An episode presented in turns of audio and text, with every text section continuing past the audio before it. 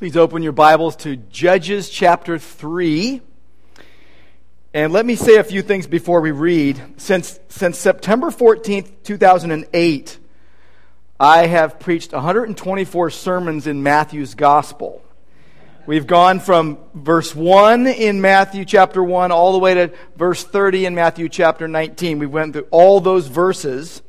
And so we have nine chapters to go, probably two more years. But we've taken breaks, and we're going to take a break today. And God is so good. I, I, set out this week on a quest to prepare a sermon on an obscure Old Testament character. I wanted to come up with something juicy for Father's Day, and I did. But in the process, God opened my eyes to some amazing truths in His Word that I hope that you will latch onto as well. So take your Bibles and turn to Judges chapter 3 and stand with me as we read God's Word. We're going to read verses 12 through 30. Now, there's something I said in my first sermon in Matthew while explaining the genealogy of Jesus. I said, every word of Scripture is important. And with that, let's dive into the story of Ehud. Judges 3, beginning at verse 12. And the people of Israel again did what was evil in the sight of the Lord. And the Lord strengthened Eglon, the king of Moab, against Israel, because they had done what was evil in the sight of the Lord. He gathered to himself the Ammonites and the Amalekites and went and defeated Israel. And they took possession of the city of palms. And the people of Israel served Eglon, the king of Moab, 18 years. Then the people of Israel cried out to the Lord, and the Lord raised up for them a deliverer, Ehud, the son of Gera, the Benjamite, a left handed man.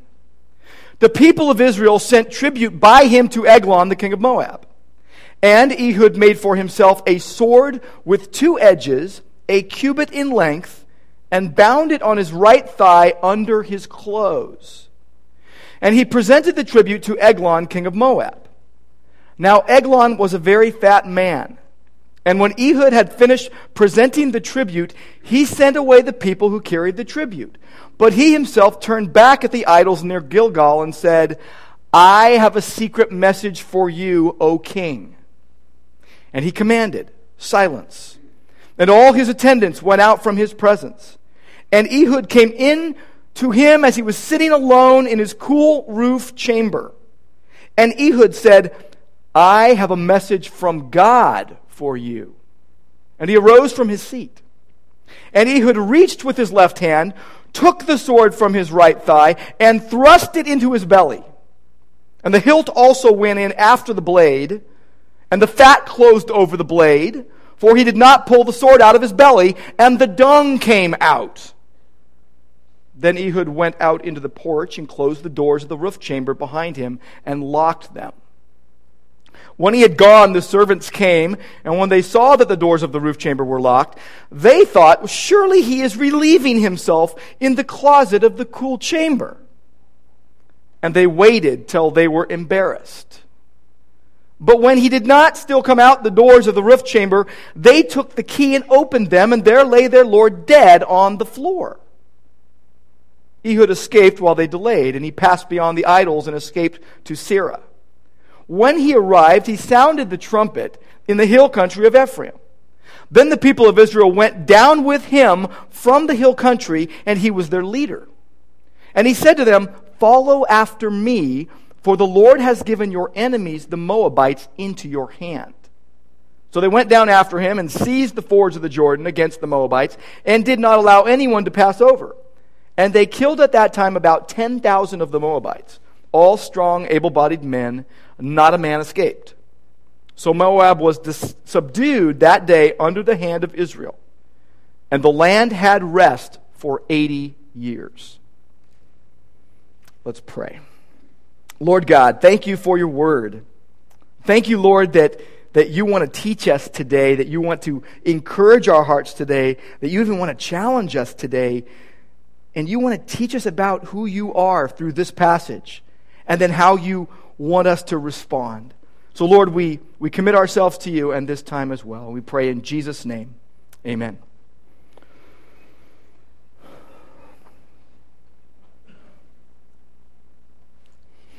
I entitled this sermon Ehu, Ehud, a lefty with a pointed message. I want you to see today the story, what happened, what actually happened here, and then I want you to see the story behind the story. How did they get here? And then the story as it relates to Jesus. What are the gospel tie ins? Now, many times, Old Testament stories are told merely through the lens of the character on how we can be like a good character or not be like a bad character. But I want us to look further than that. I want us to ask the question how does this story tell us about how God works? And how does this story tell us about God and his relationship with his people? And how does it fit into the bigger story of the entire Bible?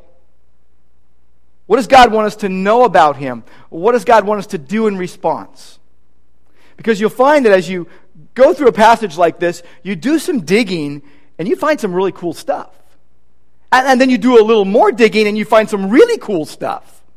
And then you dig a little deeper and you find a mother lode of, of amazing nuggets of wisdom and truth from God.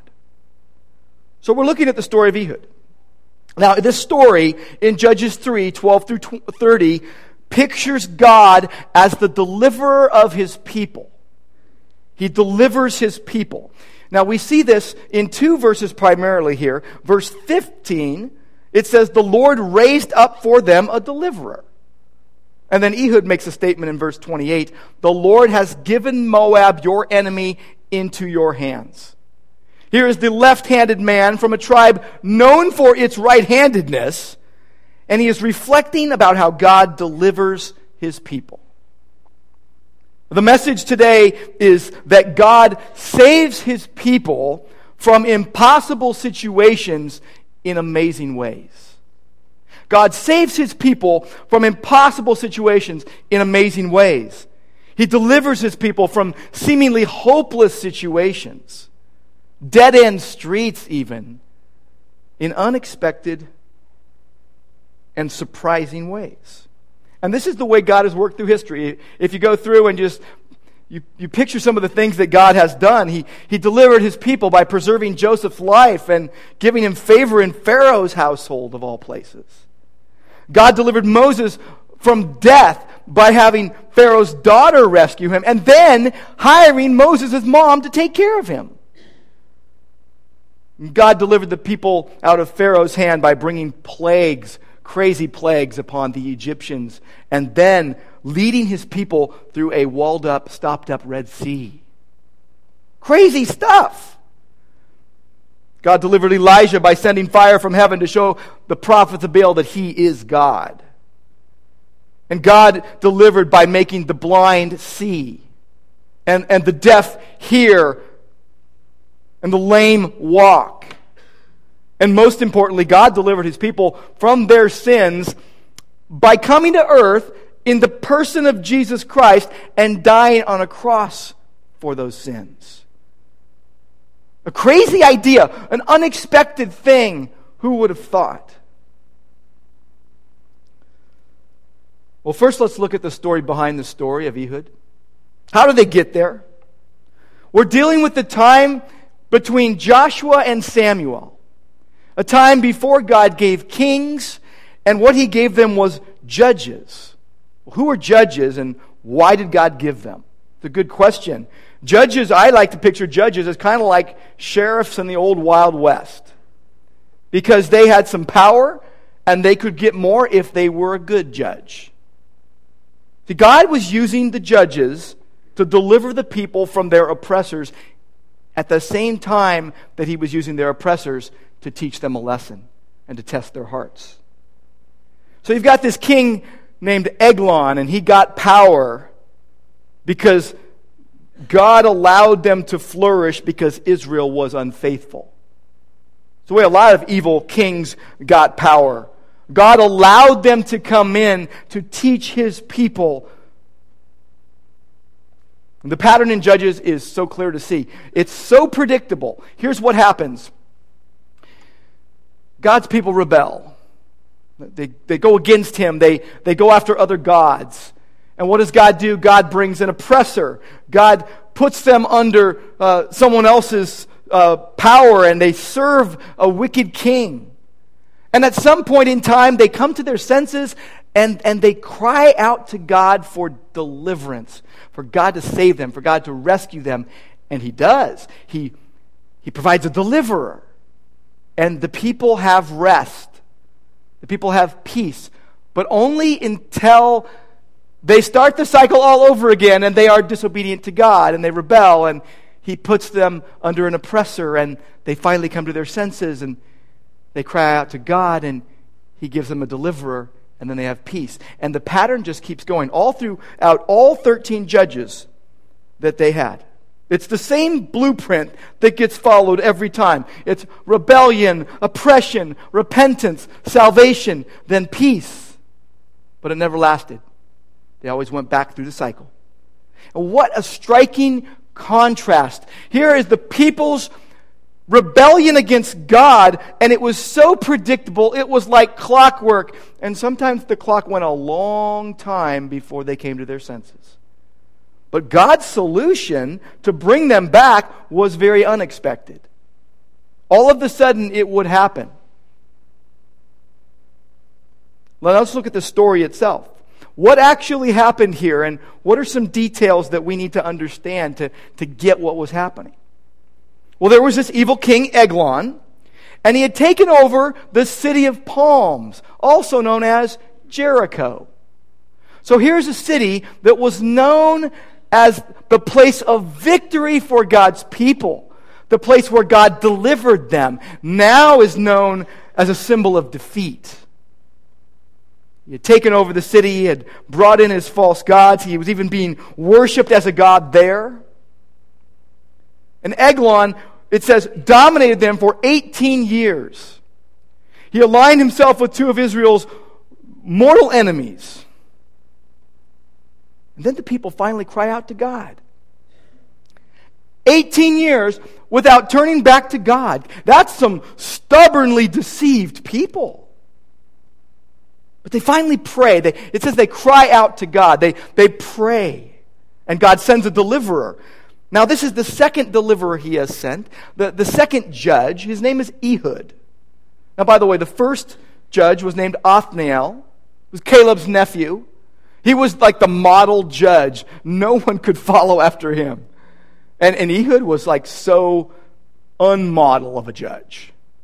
Othniel was probably an elder statesman by the time he became a judge, probably 75, 80 years old. The people trusted him. And then you have Ehud. And the Bible tells us that God raised him up. So it was God's doing that Ehud was now the judge. And the Bible tells us that he was left handed. He wasn't right handed. I'm not going to have the, the lefties raise their hands today. I am not. I've decided I'm not going to throw the lefties under the bus today. I've done that with cats too much already recently. I will say this about lefties they are gifted, they are intelligent, they are creative. They just use the wrong hand. And so Ehud is, is left handed. Now, I, by the way, the Jews would have laughed when they read this. God has such a great sense of humor. Here's Ehud, a Benjamite. Benjamin means son of the right hand. And he's left handed. Now, the word for left handed, it means challenged in the right hand. Some people think that he actually was maybe deformed in his right hand and he couldn't use it. Ehud took his left hand and made for himself a two edged sword. He's got a plan that's brewing. No one else but him and God know about it. And he's making this sword. And then he's chosen to take a tribute to Eglon, the king. Now, you've got to understand what this was about. This is not a one time occurrence. This was every year it would happen. Once a year now, for 18 years in a row, they had been giving hush money to Eglon. This was a humiliating process designed to humiliate. What they would do is they would, it, there would be pomp and circumstance, and they would come in and bow down and, and say, Oh, Eglon, you are so awesome and so great. And we love you so much. Here's all this stuff for you because you're so amazing. They didn't believe that. They had to do that so that he wouldn't hurt them. Ehud has this idea, and so he gives the tribute, gives the gift, and then he tells everyone, You all go along. You all go along ahead. I got some business to take care of. He stays behind and he engages the king. He says, I've got a secret for you. Now, you know how it feels when someone says to you, Hey, I got a secret. You want to know. You get curious. Well, Eglon gets really curious and he's like, Everyone get out of here. I need to talk to this guy. He's got a secret. So he takes him upstairs. Now, if you're a king like Eglon and you're rich and people are giving you all these tributes, you've, you've got a lot of stuff and you've got an upper roof chamber, a cool upper roof chamber. And if, and, and if you're Eglon, you got a, a porta potty up there. You've got a restroom built in. Other, the common folks didn't have this.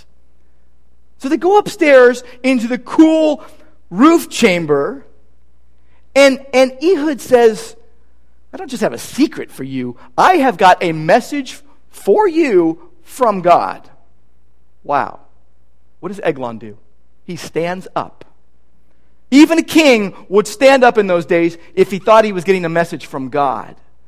Now, as he stood up to receive the word that Ehud was bringing, Ehud takes his left hand and reaches for the sword that is strapped to his right thigh. It's under his robe. How come it didn't get detected in the pat down?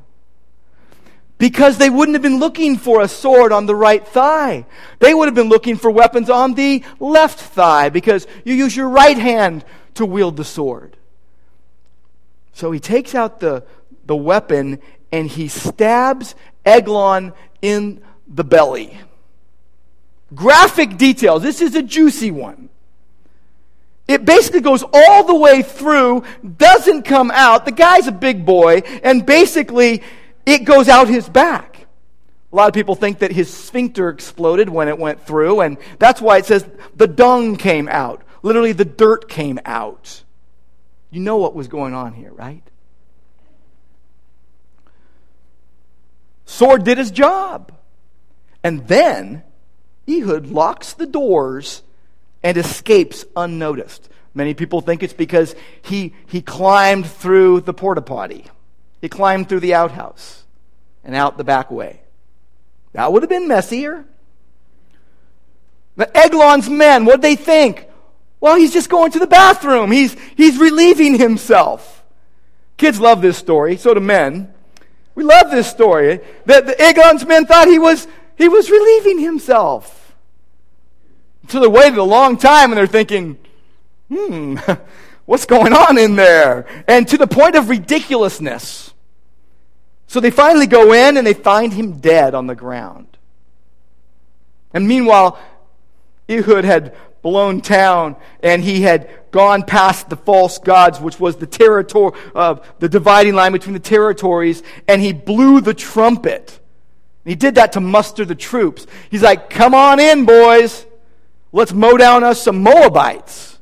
10,000 fell in one day. And, and, and in, a, in a surprising, unexpected turn of events, the Moabites now are subject to the Israelites. Tables were turned. The result the land had peace for 80 years until the people went after false gods again, until the people rebelled against God again, and the whole cycle continued. What we see here is that God delivers his people from seemingly hopeless situations in amazing ways, even startling ways. And he used an unlikely hero who displayed great courage. Our problem is that we usually lack courage when circumstances seem hopeless. We wave the white flag. We throw in the towel. We surrender to the enemy. We abandon ship. Like a deer in the headlights, we're frozen. We're unable to move. We're unable to do what we know we should do. Or we're afraid to do what God says to do. Or maybe we don't have any idea what to do. Maybe there's a person in your life who won't reconcile with you. You've tried over and over again, and they're just hardened. Maybe you have a consistently hostile environment that you, that you work in or you operate in. Maybe it's even in your own home. Maybe you have continued relational issues that just, that just stress you out every week. Maybe there's ongoing unrest. Maybe you're engaged in a ministry where you pour your heart into it and you don't see any fruit. Maybe there's just been a downward spiral in your life, spiritually speaking, and it just keeps continuing. You think that somehow it'll turn around, but it doesn't. You know, Judges is all about a spiritual downward spiral for Israel. So, how can we overcome? How can we stand firm? How can we figure out what God is trying to teach us? I believe Ehud has the answers. I believe that, that if you boil the message down in, in Ehud's story, what you find are, are some, some assurances from God about who He is and what He wants to do. And it range, they range from the obvious to the not so obvious to maybe even the totally hidden and obscure. So I'll start with the obvious, the first thing that I see in this passage. And it's this God does whatever He wants with whomever He chooses. God does whatever He wants with whomever he chooses, and it's whenever he, whenever he wants, on his timetable. Verse 15 tells us God raised up this deliverer. He did it. Now, what's not so obvious in this idea is that, that Ehud is a Benjamite, which, yes, means son of the right hand. Well, that's the idea of strength and power and honor but that's not what the tribe of Benjamin was like at this point in history. Benjamin was the weakest of the tribes. They had been whittled down to a small number. And, and it seems that many of them were left handed. Not the best for sword handling. But we know that God's power is made perfect, is shown to be victorious and triumphant and superior in our weakness. I know it's counterintuitive. It's kind of like turning the clock backwards to tighten, like going counterclockwise to tighten something, or, or like running to stand still and you're thinking, I'm not going anywhere. Or like eating whatever you want and losing weight. It's kind of upside down here. It's kind of crazy. But God here in the story is in the midst of delivering his people in some surprising ways. So you can expect God to bring about the unexpected at unexpected times, in unexpected ways. And all we can say in response is, This is marvelous. God did it. Praise God. God will do anything He wants with anyone He chooses. If He can use a donkey to set a man straight, if He can make an axe head float, if He can make the sun's shadow go backwards, and if He can raise the dead, He can use you. You see, God wants to use you. You say, well, not me. I, am not gifted. Oh, yes, you are. And God wants to use you. In Acts chapter 17, we read this about, about God.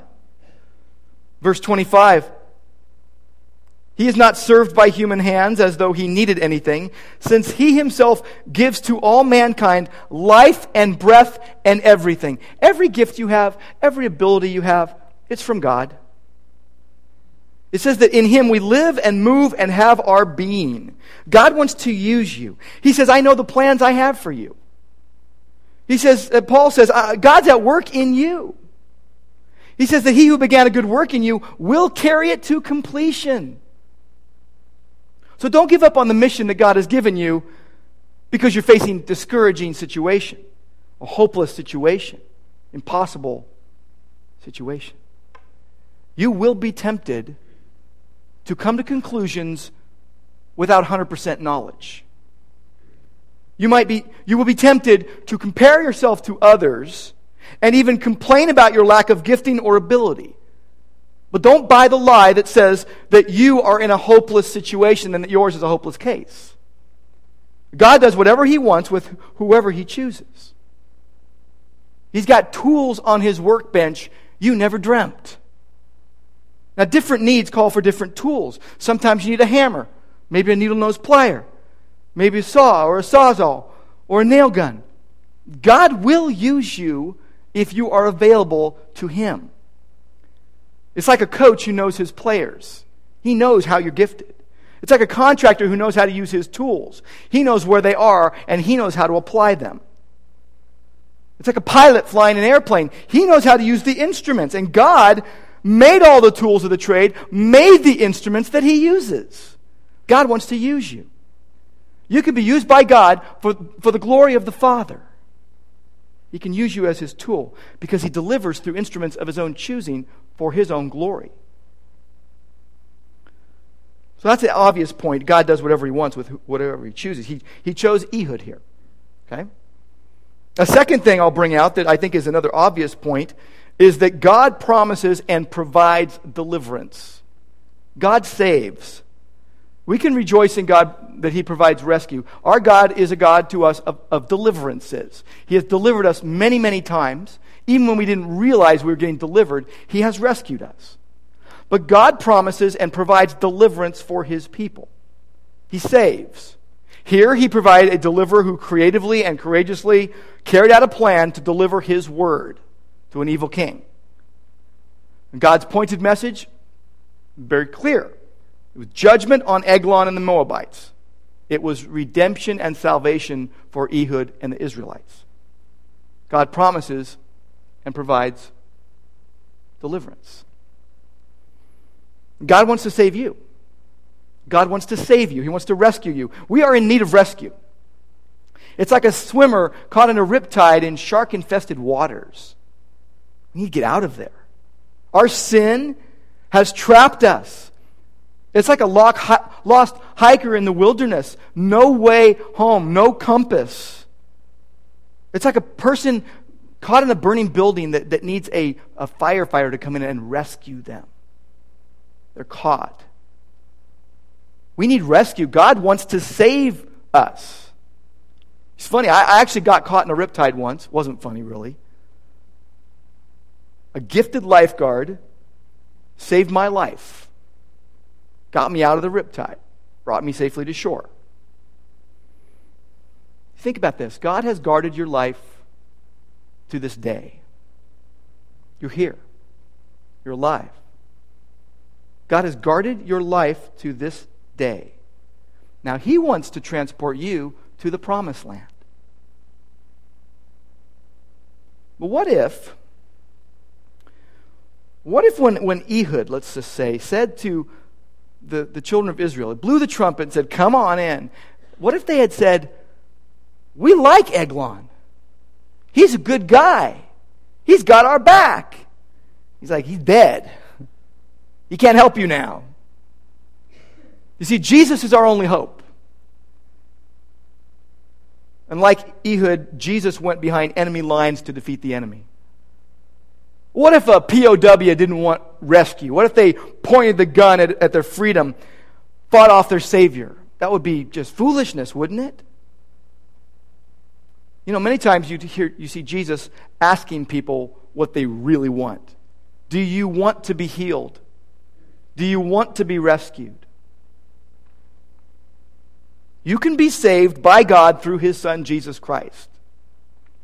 The Bible tells us in John 1:12 that as many as received him, to them he gave the right to become children of God, to all those who believe in his name. If you're not a believer today, then your greatest need is rescue from your sins. Your greatest need, as reflected in this story, is deliverance from your sins. See, God's story is a story of deliverance. His ultimate deliverance comes only through Jesus Christ. Romans chapter 10 verse 13 says everyone who calls on the name of the Lord will be saved. God promises and provides deliverance. God wants to save you. You need, you need to want that salvation. You need to want to be saved. You need to receive the free gift of eternal life in Jesus Christ. Third thing I want to bring up that is not so obvious in this passage, it takes a little more digging in the passage, but you'll get the point quickly, is that God's word is living and life changing. Living and life changing. That it's essential, it's powerful, it's useful, it's needed, it's necessary. Think with me for a moment. Verse 16, he made himself a sword with two edges. You might have already made some sort of connection there. Hebrews 4:12 says the word of God is living and active and sharper than any two-edged sword, piercing to the division of soul and spirit, joints and marrow, and able to judge the thoughts and intentions of the heart. Revelation 1:16 speaks of Jesus who is speaking with a two-edged sword coming out of his mouth.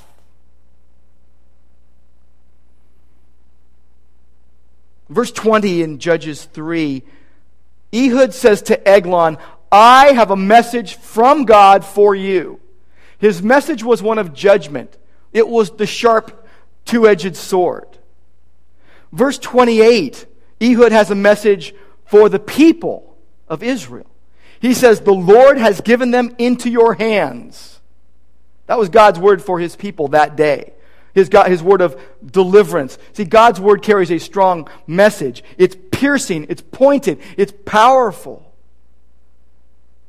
Now, this might be a little bit of a stretch, but I want to point out two, two names here early on, verse 15. Read with me again about Ehud. Ehud, the son of Gera, the Benjamite, a left handed man. The word, the name Ehud means I will give praise. His father's name, Gera, means to chew the cud. Like a cow would chew the cud. And oftentimes we, that signifies biblically the idea of meditating on the Word of God, chewing the Word of God around in your mind. So, again, this might be a bit of a stretch, but meditating on God's Word leads to praise. These names do mean something. But we can say this with, with, with confidence that God's Word is living and life changing. That His Word will illuminate your path, as Psalm 119 says, that His Word is a light unto our path, a lamp to our feet. First Peter says that we are those who are born again are born again through the living and abiding word of God. God wants to guide you by his word. His word is strong and powerful, and he wants to guide you by his word. He wants to give you direction, like, like a road map, like, like a talking GPS, like a Sherpa guide in the Himalayas. You don't know where you're going. They're going to tell you how to get to where you need to go. See, God alone knows the way. He himself is the way. We wander off the path but he has this built-in voice recognition software that we we can recognize his voice and he knows ours. We cry out to him and he hears our cry. Then we recognize his comforting voice. We recognize his correcting voice. Isaiah said that your ears will hear a word behind you saying, This is the, the way, walk in it, whether you turn to the right or to the left. Psalm 32 says that God will counsel you with his eye upon you. Psalm 19 says his words are our counselors, they, they counsel us. He's the good shepherd that leads you beside quiet waters, not to where the, the river is raging and you'll be swept away. He, he leads you to safety. So you can know God by reading and digesting and studying His Word, and, and then by sharing it. Wouldn't it be cool if we would crave the Bible like we crave an In N Out burger? Wouldn't it be cool if we would crave the Bible and just want it all the time? That's really not the case for most of us. That's not the case. It's, it takes discipline to, to get into the Word of God and, and prayer. But there are people that we know that need us to share the life giving water of the Word of God because their souls are parched, they are dehydrated spiritually. Have you ever noticed a person whose eyes light up when they hear God's Word being read?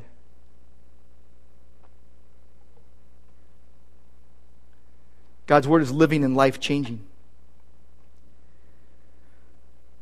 Fourth thing I'll bring up is I would say it's somewhat hidden and obscure, obscure in this passage because it's embedded more deeply in the passage. It doesn't come out and just say this, but it's this point that God expects and enables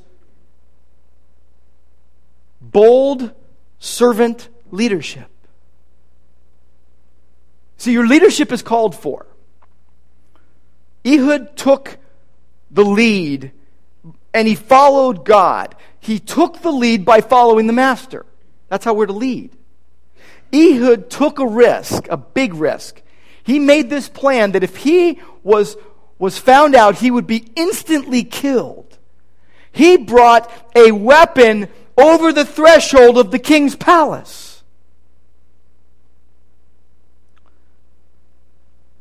He took a calculated risk. He thought it through. He planned it out.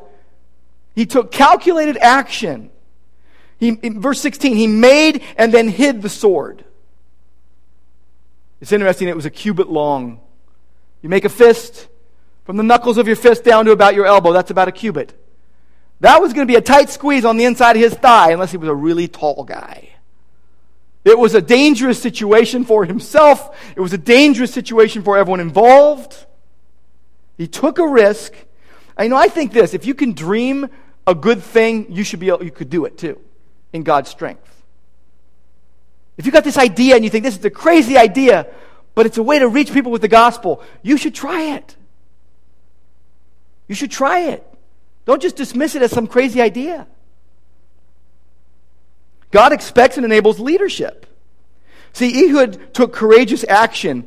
He put himself on the line. He thrust the sword into Eglon. It was a good shot. The dude was big, a big boy. And he put it all the way through to where it needed to be, and that sword did its job. And you know what's interesting? The action he took was not just for himself, it was community action for the benefit of all Israel. Here's, here's what he did. He went and he sounded the trumpet. He, it says he was their leader. He said, it said that they followed him. God provided this deliverer in most unexpected way, and he creatively and courageously walked out a plan to deliver the word. It was a very pointed message. Judgment on Eglon and the Moabites, redemption for Ehud and the Israelites. And God made it happen. He did so by moving in the heart of an unlikely hero. Well, God wants you to lead. God wants you to lead. You can lead others to God by the power of the Holy Spirit. God says, not by might nor by power, but by my Spirit, says the Lord of hosts. And I want to say something to the men. I realize there is a common, I wouldn't even call it a trend, it's just a, a tradition. You, you you lift up the moms on Mother's Day and you hammer the guys on Father's Day. But I don't want to hammer the guys. I want to call the guys out. I want to call you out to what God has called you to. God expects your leadership, men. You, you are to lead. You are to fight for your women and children. You are to rise up and put on your big boy pants and do what God has called you to do. Be the man that God has called you to be. Don't be a little boy anymore, but be a man. Because God expects and enables humble, bold, servant leadership. You got to initiate. It's like you're the point guard, you're the quarterback, you're the captain. The buck stops with you. You're not a freshman anymore, you're a senior now. Don't wait for someone else to take the lead. So many men, we're, we're just waiting for someone else to initiate. You got to open the door. You got to go for it. You got to take a risk. You got to not be afraid. Now, look, believers in Christ are not robots. They're not puppets. They're not Pinocchios. They are real people made in the image of God, indwelt by the Spirit of God, who make plans and do stuff. We got to make plans and carry them out. Proverbs 16 says, The mind of man plans his way, but the Lord directs his steps. So you think up a good plan of how you can deliver the Word of God to those in your sphere of influence, and then you trust God. Say, like James, uh, if the Lord wills, we'll do this or that. Well, yes, the Lord wills for you to share the Word of God with your household and with the workplace and with the community. Yes, it is God's will for you to do that. And as you do it, you got to trust God with all your heart. Proverbs 3 Don't lean on your own understanding. Acknowledge Him, then He will make your path straight. You know, He can and often does use anyone He wants, even very unlikely people, for His good purposes. God can use you, God wants to use you. He wants you to lead. I think Christian men need to sit up and take notice of the reality of our situation. And you might not see yourself as a leader. A lot of guys I know don't see themselves as a leader, but they got leader written all over them. They just don't see it. So I'm calling you out to lead. You might be afraid to do that. You might think that God only uses right handed people. You might think, well, your gift mix just is a little bit deficient. No, God gave you the gift mix that He wants you to have to do the things He wants you to do. You are God's chosen man for this time in the places that you hang out. So lead in God's strength. No reservations, no hesitations. Eglon didn't have constipation. See beyond the status quo and, and, and go do what you're called to do. You know, Ehud didn't take a shortcut, didn't look for an easy way out. He dug in right where he was and he did the heavy lifting, even probably when he had the most unpopular job on the planet for that day. Men, if you have a family that you have been given by God, your God given calling is to lead them spiritually, to lead them in the ways of the Lord. And you've got to take Ehud like action that's calculated that's courageous and designed to benefit the community you lead. Men, your leadership is not just called for, it is expected by God, but you you, can be assured it is enabled by Him. You got to do it humbly and boldly and as a servant. And what you're called to do is deliver His word to whoever you lead. If you don't lead, people go hungry. Children are not fed spiritually malnourished women and children result. And what God calls you to do, He will enable you to do by the power of the Holy Spirit. Now, you may say, but none of my friends do this. None of my peers are, are into this. Well, are you a leader or a follower? Be a leader, take a risk. Take your household to God and His Word. Have you noticed how competitive our culture is? how our competitive nature is always getting appealed to. Be the first of your friends to like this. Well, in the best possible way, in the most Christ honoring way, be the first of your friends to take God at His word and start doing the very simple thing of reading the Bible and praying with whoever God has put you in charge of. God wants to use you to deliver His word to whomever you lead so that they would get His message so that they would praise Jesus, the ultimate deliverer. Look, God does these things in unexpected ways. You think about what happened in this passage. The Lord raised up for them a deliverer. And the land had rest for 80 years. They had peace. Just for a while. 80 years is a long time, sure, but then they didn't. When you come to faith in Christ, you have peace with God through your Lord Jesus Christ. Romans 5 1. But what a weird way to be delivered. I, I, know. Ehud, that's a, that's a weird way to be delivered. Juicy topic for Father's Day, but a really weird way to be delivered. But think about the cross. How weird was that? Jesus, like Ehud, went behind enemy lines to defeat evil. He did it through the cross. God became a man and took our place. It's a weird idea that could only be accomplished by God. The story we need to hear is how Ehud points to Christ. See, you might lead a church, you might lead a family, you might lead a small group, a Bible study, a company, a group of five year olds, or a group of 85 year olds.